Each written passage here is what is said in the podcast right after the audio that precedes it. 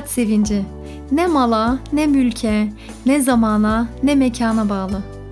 Hayat sevinci duygu ve düşüncelerine bağlı. Duygu ve düşüncelerin mekanına, Pedagog Abla kanalına hoş geldin. İsmim Ebrar Demir. Uzman pedagog olarak kaybettiğin hayat sevincini tekrar bulman için seni destekleyeceğim. İyi dinlemeler.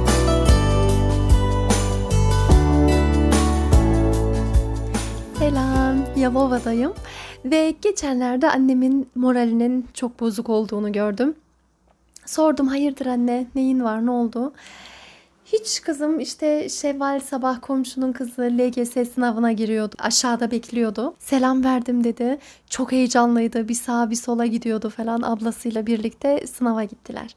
E işte sonra içeri geldim kızım. Eski günler aklıma geldi. İşte ta Bingöl'de yaşıyorken daha annem bana hamileyken abimin bir sınavı varmış ve o zaman da abim demiş ki anne demiş sen de gelsene benimle sınava beraber gidelim anne demiş. Annem de demiş ki oğlum bak babaannen bizde işte bak benim yemek yapmam lazım bunu yapmam lazım. Sen sınavına git sonra eve gel demiş. Ondan sonra abim de üzülerek sınava gitmiş. Şimdi annem kendi kendisine kızıyor. Diyor ki ben nasıl diyor sınavdan daha önemli ne olabilir ki? Ben niye onunla sınava gitmedim? Niye iş güç peşinde koşturdum? Çocuğun çocuğumu üzdüm falan diye aklına gelmiş, oturmuş kendi kendisine üzülmüş. Hayda. Hemen bu WhatsApp anons grubumda da bana yazan o kadar çok kişi var ki hocam ben herkesi affedebiliyorum ama kendimi sürekli suçluyorum ve hiç affedemiyorum diye yazanlar olmuştu ve zaten aklımda da vardı bu suçluluk duygusuyla ilgili bir podcast bölümü çekmek ve eminim hepimizin içinde var buna benzer yaşantılar.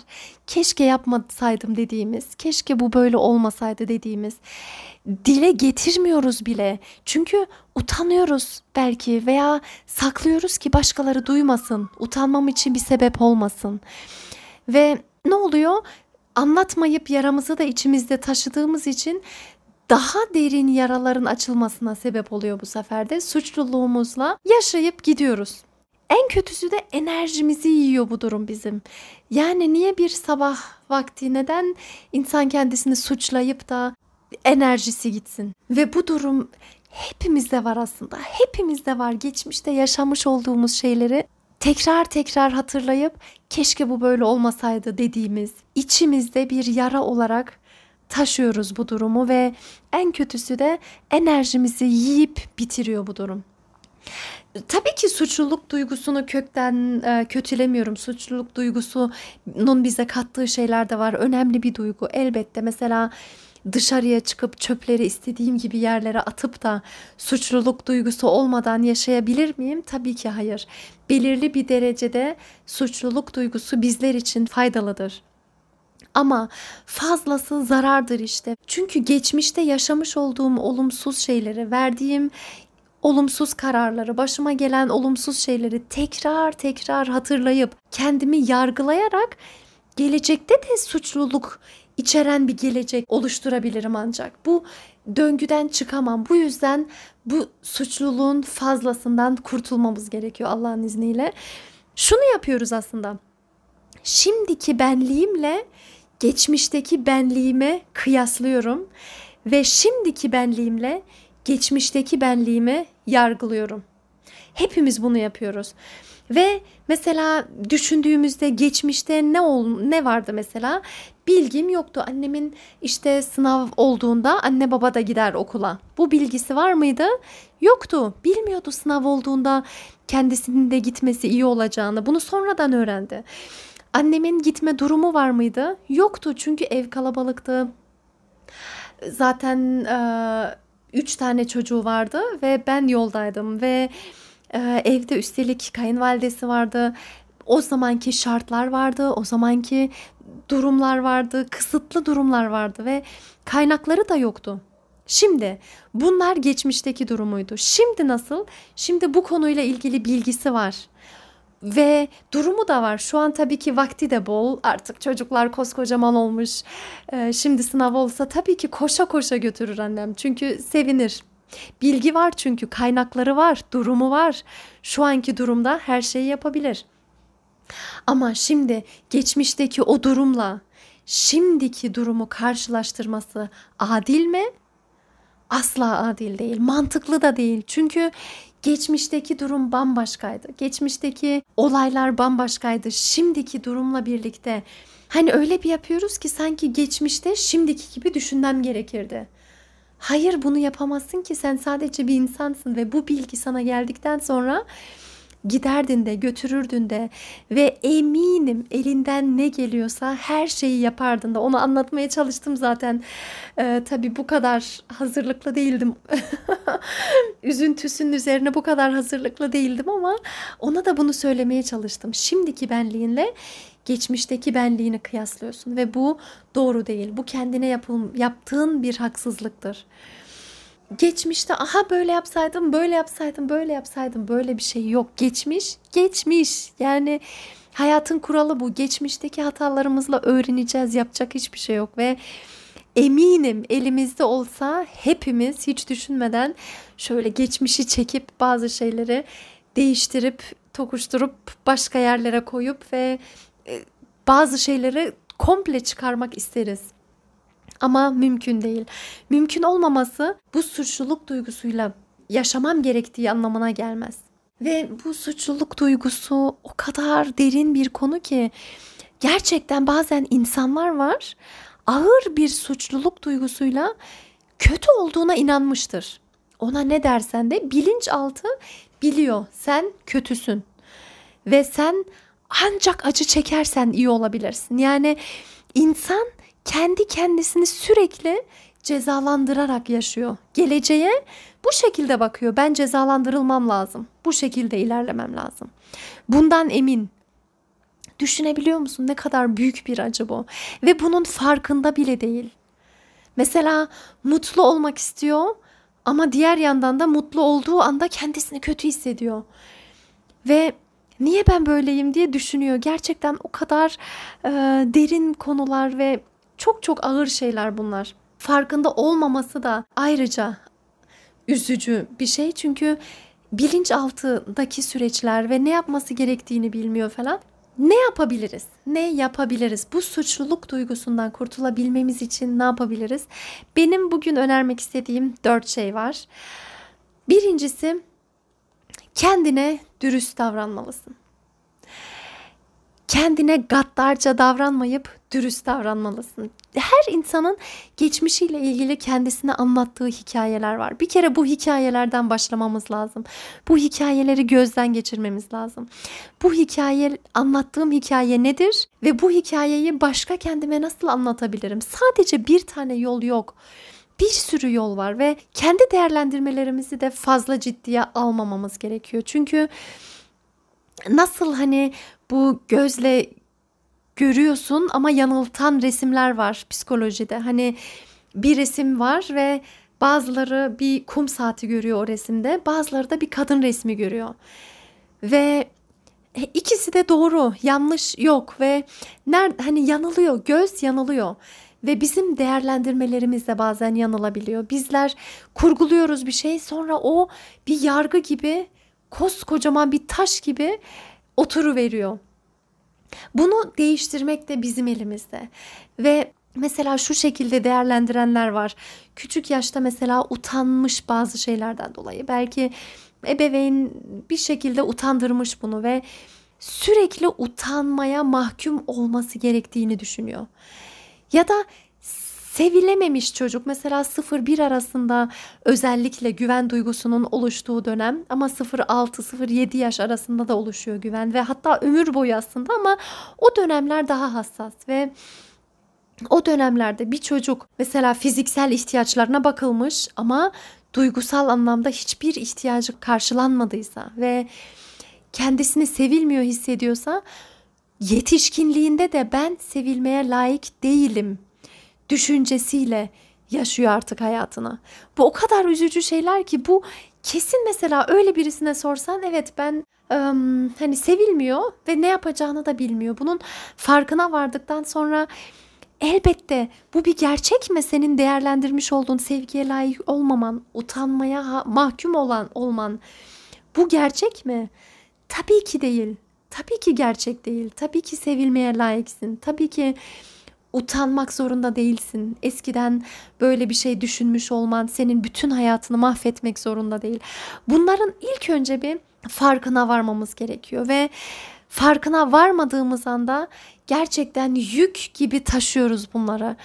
Mesela şey vardır işte ne bileyim bir hamallığın yük taşıdığı gibi sürekli sırtında bir yükle bir ömür yaşadığını düşün. Ya da hmm, ağırlık vardır. İşte mesela hapishanede hani ayaklarına takarlar eski zaman filminde böyle çekersin, çekersin, ağır ağır yürürsün. Sen koşmak istersin ama koşamazsın. Çünkü ayağında zincirle bağlı olan bir ağırlık var. Ve tıpkı bunun gibi geleceğe bakamıyorsun. Geleceğini bir kere sen kapatmışsın. Yol koymuşsun, sınır koymuşsun. Oradan geçemiyorsun. Kendi kendini ağırlaştırmışsın ve bu ağırlıktan kurtulmadıkça geleceğe umut dolu bakamazsın. Gelecekte bir şeyler üretemezsin. Geleceğe sevgi dolu bakamazsın. Çünkü sürekli kendi kendini frenliyorsun. Arabanın frenini çekiyorsun gibi arada bir. Dolayısıyla kendimize dürüst davranarak kendimize neler anlattığımızın farkına varmamız gerekiyor. Bizi yıpratan hikayeleri tekrar değerlendirmemiz gerekiyor. İkinci önerim yaz ya da güvendiğin birkaç kişiye içindeki suçluluk duygusunu paylaş. Elbette güvendiğin kişi senin ona anlattığın şeyleri başkasına anlatırsa yine yıkılırsın. Bu yüzden gerçekten iyi seçmen gerekiyor. Kime anlatmak istediğini, nasıl anlatmak istediğini çok iyi düşünerek anlatman gerekiyor. Ve benim anons grubumda bana çok fazla yazan kişi var ve cümle çoğu zaman şöyle başlıyor. Hocam ilk size anlatıyorum böyle böyle ve ben bunu görünce zaten bir, böyle bir üzülüyorum çünkü ilk bana anlatıyor ve beni hiç tanımıyor. Belki tanımadığı için de ama demek ki güven duygusu var ve anlatmak istiyor ki belki derdinden kurtulsun diye. Bunu anlatmak, bunu yazmak şunu yapıyor aslında. Seninle yaşantın arasına bir mesafe koyuyor. Tam da ihtiyacın olan şey bu. Senle yaşantıların bir değilsiniz. Aranıza bir mesafe koyup aslında yükünü hafifletmiş oluyorsun. Yazarak, anlatarak derdini paylaşmış oluyorsun. Zaten o zaman direkt iyi gelecektir o sana. Bu durum sana zaten iyi gelecektir. Önce bir oh dedirtecektir. Daha hafif hissedeceksindir kendini. Bu farkındalıktan sonra bu yazarak, anlatarak yaşantınla arana mesafe koyduktan sonra inşallah çok çok çok yol yürümüş olursun. Birçok şey başarmış olursun.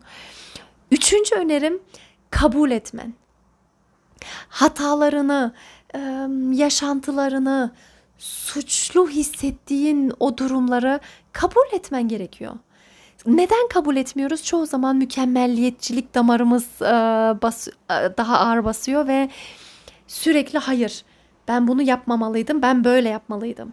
Kendimizle o kadar gaddarca konuşuyoruz ve insan olduğunu kabul etmen gerekiyor. İnsan olduğun için hatalı olduğunu kabul etmen gerekiyor ve hatalarla öğrenebileceğini kabul etmen gerekiyor. Yaşantılarını kabul etmen gerekiyor. O zamanki suçluluk hissini kabul etmen gerekiyor ve yaşantılarınla büyüyebilmeni kabul etmen gerekiyor. Biraz daha esnek davranabilmen gerekiyor kendine ve bunları kabul ettikten sonra o zamanki yaşantını tekrar değerlendirebilirsin. Diyebilirsin ki ben o zaman neden böyle davrandım? Acaba korkudan mı, sinirden mi ya da haklı olma isteğim mi vardı? Utanç mı vardı? Çaresizlik mi vardı? Mesela annemin durumunda konuştuk kültürel yapılar vardı. İşte evdesin, işte çocukların var zaten. Babaanne de evde yapması gereken şeyler var, yetişmesi gereken şeyler var. Her şey evin işi ona bakıyor ve o sınava gitmesi o an zordu onun için ve bunun için yargılamasına gerek yok. Bunu zaten konuştuktan sonra Allah'a şükürler olsun çok daha iyi hissetti kendisini. Bunu hepimiz kendimize yapmamız lazım şimdiki benliğimizle geçmişteki benliğimizi yargılamaya fırsat vermememiz gerekiyor. Kabul etmemiz gerekiyor. Ve dördüncü önerimde kendini affederek büyümeye fırsat vermek. Kendini affetmek hocam kolay olsa ben de tabii ki affetmek isterim ama kolay değil falan gibi düşünüyor olabilirsin. Bu senin elinde. Bu bir karara bakıyor. Eğer sen bir kısaca tekrar etmek gerekirse kendine dürüst davranmaya başladıysan, hikayelerini gözden geçirip tekrar değerlendiriyorsan, ikincisi yazıp veya güvendiğin birkaç kişiye bu bu yaşantını anlatırsan, bundan bahsedersen ve anlatarak bir mesafe koyarsan ve yaşantılarını kabul ettikten sonra affetmek de daha kolay olacaktır inşallah. Ve affedebilmek için sevgiye gelmen gerekiyor. Bundan başka bir çaresi yok bunun. Sevgi varsa suçluluk duygusu yoktur. Okuduğum bir kitapta karşıtıdır diyor. Sevginin karşıtı suçluluktur diyor. Eğer suçluluk varsa sen sevgiye uzaksın. Ve ikisi aynı anda ikisini barındıramazsın. Hem sevgi hem suçluluk. Bu mümkün değilmiş. Çok ilginç geldi bana bu. Gerçekten suçluluk duymak istemiyorsan sevgiye gelmen lazım. İçten içe. Ne için şükrediyorum? Ne için e, kendimi seviyorum? Yaptıklarım hangi davranışlarımı seviyorum? Bunlar çok çok önemli. Farkındalıkla birlikte kendime iyi davranarak affetmek, kendimden hatta bazen özür bile dilemek mantıklı olabiliyor. Mesela suçladın kendi kendini. Özür diliyorum. Kendimden özür diliyorum. Yine aynı hatayı yaptım. Kendimden özür diliyorum. Yine kendimi suçladım. Ben suçlamayı değil, ben sevgiyi seçiyorum. Ben kendimi olduğum gibi kabul ediyorum. Bunlar o kadar etkili cümleler ki kendi kendimize söylediğimiz. Ve bunu dışarıdan kimse sana yaptıramaz. Bunu Belki psikologlar seni destekleyebilir, belki yakınların hatırlatabilir ama neticede bu senin elinde. Her aynaya baktığında, her kendi kendine işte bir şeyler belirleyebilirsin. Mesela işte gözümü açar açmaz kendime güzel sözler söyleyeceğim. Bazıları hatta geçen izlemiştim noktalar böyle yapıştırmış evin her yerine ve o noktaları gördükçe ha kendimi seviyorum bunu hatırlatıyor kendisine. Farklı yöntemler var bu yöntemlerden de faydalanarak kendi kendine iyi davranarak affedebilme gerekiyor ve affettikten sonra da zaten büyüyorsun. Büyümeyi nasıl başarabiliyorsun?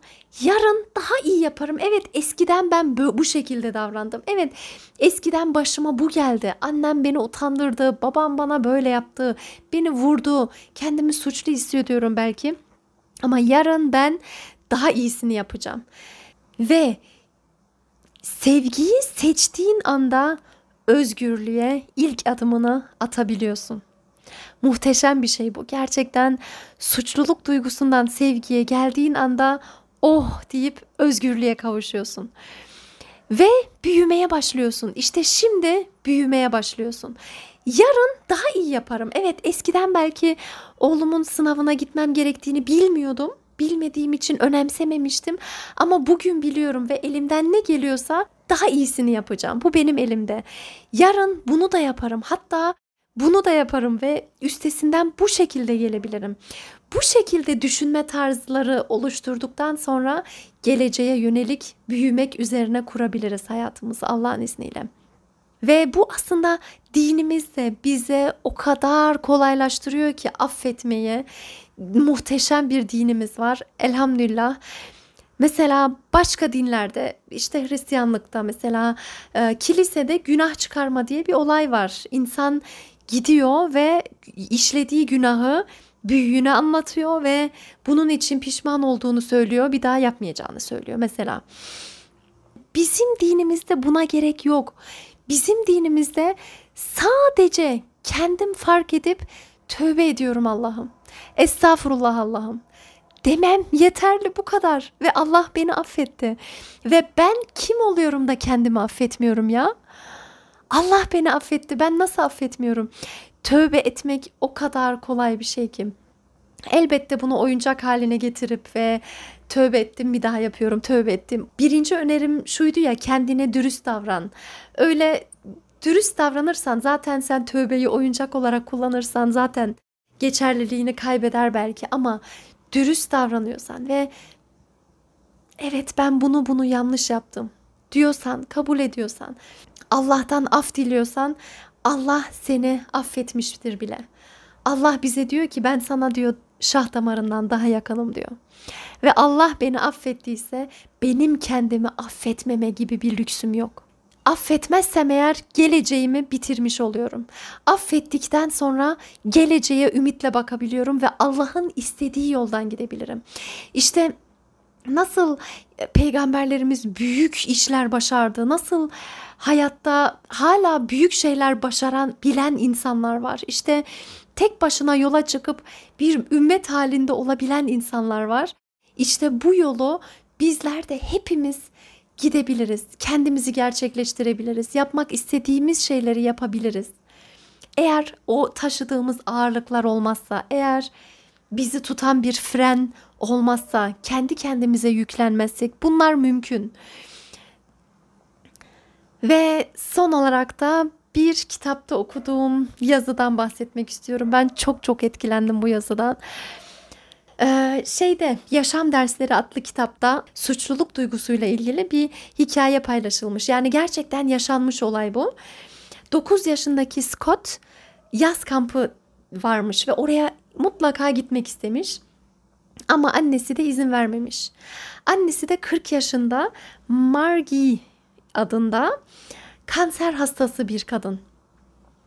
Oğlu ille gitmek istiyor kampa ama anne izin vermiyor. Oğlu ısrar etse de annesi kararından kesin ve hayır diyor gitmeyeceksin diyor. Bunun üzerine oğlu aşırı bir şekilde öfkeleniyor ve annesine diyor ki keşke ölsen diyor. Anne de diyor ki merak etme az kaldı. Yakında öleceğim zaten diyor. Ve aradan 10 ay geçiyor. Anne artık yatağa bağlanmış durumda oluyor. Artık ayağa kalkamıyor. Ve şunu söylüyor diyor ki oğlumu suçluluk duygusuyla bırakmak istemiyorum diyor. Ve oğlunu hayatta suçluluk duygusuyla bırakmak istemediği için ona şu sözleri söylüyor. Scotty, bana çok kızdığını ve keşke ölsen dediğini hatırlıyor musun? Tamam, ben öldükten uzun bir süre sonra böyle şeyler aklına gelecek. O zaman kendini kötü hissedebilirsin. Ancak bilmeni istiyorum ki bazen bütün çocuklar çok kızar ve annelerinden nefret ettiklerini düşünürler. Benden gerçekten nefret etmediğini biliyorum. Böyle bir şey yüzünden hiç suçluluk duymanı istemiyorum. Sen benim bir anne olmamı sağladın. Bu benim için harika bir yaşantıydı. Sadece seninle olmak için bile yaşamaya değerdi dedim. Ben çok duygulandım arkadaşlar kusura bakmayın. Gözyaşlarıyla okudum şu an. Dört yıl boyunca şeyde işte özel okullarının bir araştırma departmanında çalışıyordum. Ve orada gerçekten böyle bir olay gelmişti başımıza. Bir tane çocuğun annesi e, hastaydı ve çocuğa şunu söylüyordu işte sen e, siz beni öldüreceksiniz zaten. Sizin yüzünüzden öleceğim az kaldı ve bu çocuk da kendisini o kadar suçlu hissediyordu ki bunu kaldıramıyor bir çocuk. Ne kadar ağır bir yük. Ve bu hatayı yapan anneler, babalar var. Gerçekten bu hikayeyi mutlaka okumak istedim ki bu bizim için bir örnek olsun. Biz de böyle davranalım. Çocuklarımızın suçluluk duygusuyla yaşamalarına izin vermeyelim. Onları suçluluk duygusuyla baş başa bırakmayalım ya. Çünkü bu bir çocuk için hayatının zindana dönüşmesi demektir. Onu hapise atmak demektir. Hayatını asla güzel bir şekilde yaşayamaması demektir. Bu yüzden suçluluk duygumuzdan kurtulmamız lazım. Tıpkı neydi annenin adı? Hmm, hemen bakıyorum. bir yandan da gözyaşlarım akıyor. Ee, Margie. Bu Margie annenin yaptığı gibi evet zamanında böyle bir konuşma geçtiyse eğer hepimizin geçmiş olabilir. Bütün ebeveynler belki suçlamayla ilgili bir e, çocukta kalıcı olabilen bir şey yaşamıştır. Hemen bunu gidermeye başlayalım. Kimse de suçluluk duygusunun oluşmasına sağlamayalım. Tam tersine sevgi verelim. Sevgiyi o kadar çok verelim ki önce yaşayalım ve sonra yaşatalım ki suçluluk duygusuna fırsat kalmasın inşallah.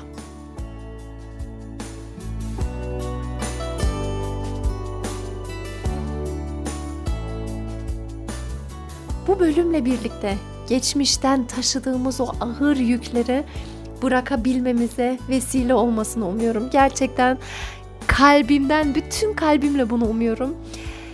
Rabbim hayırlı bir yol versin bizlere.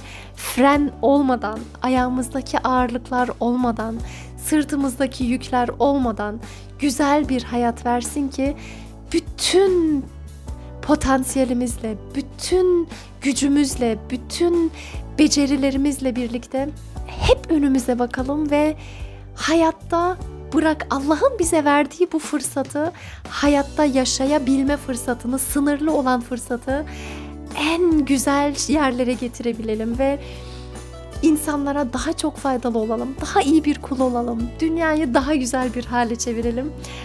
Ümidim bu yönde ağır depresyon yaşayan, ağır suçlamalarla yaşayan insanlar varsa etrafında bu videoyu paylaşırsan çok çok çok çok sevinirim. Beni desteklediğiniz için çok teşekkür ederim. LGS sınavı hakkında konuştuğum podcast bölümünde ve yarın YKS sınavı olacak. Yarın ve öbür gün sanırım YKS sınavına girecek öğrencilerimize çok çok çok çok selam gönderiyorum. Allah'ın izniyle en güzel sonuçlar alabileceğinizi umuyorum ve inanıyorum. Kendinize çok iyi bakın. Sevgilerimle Ebrar Demir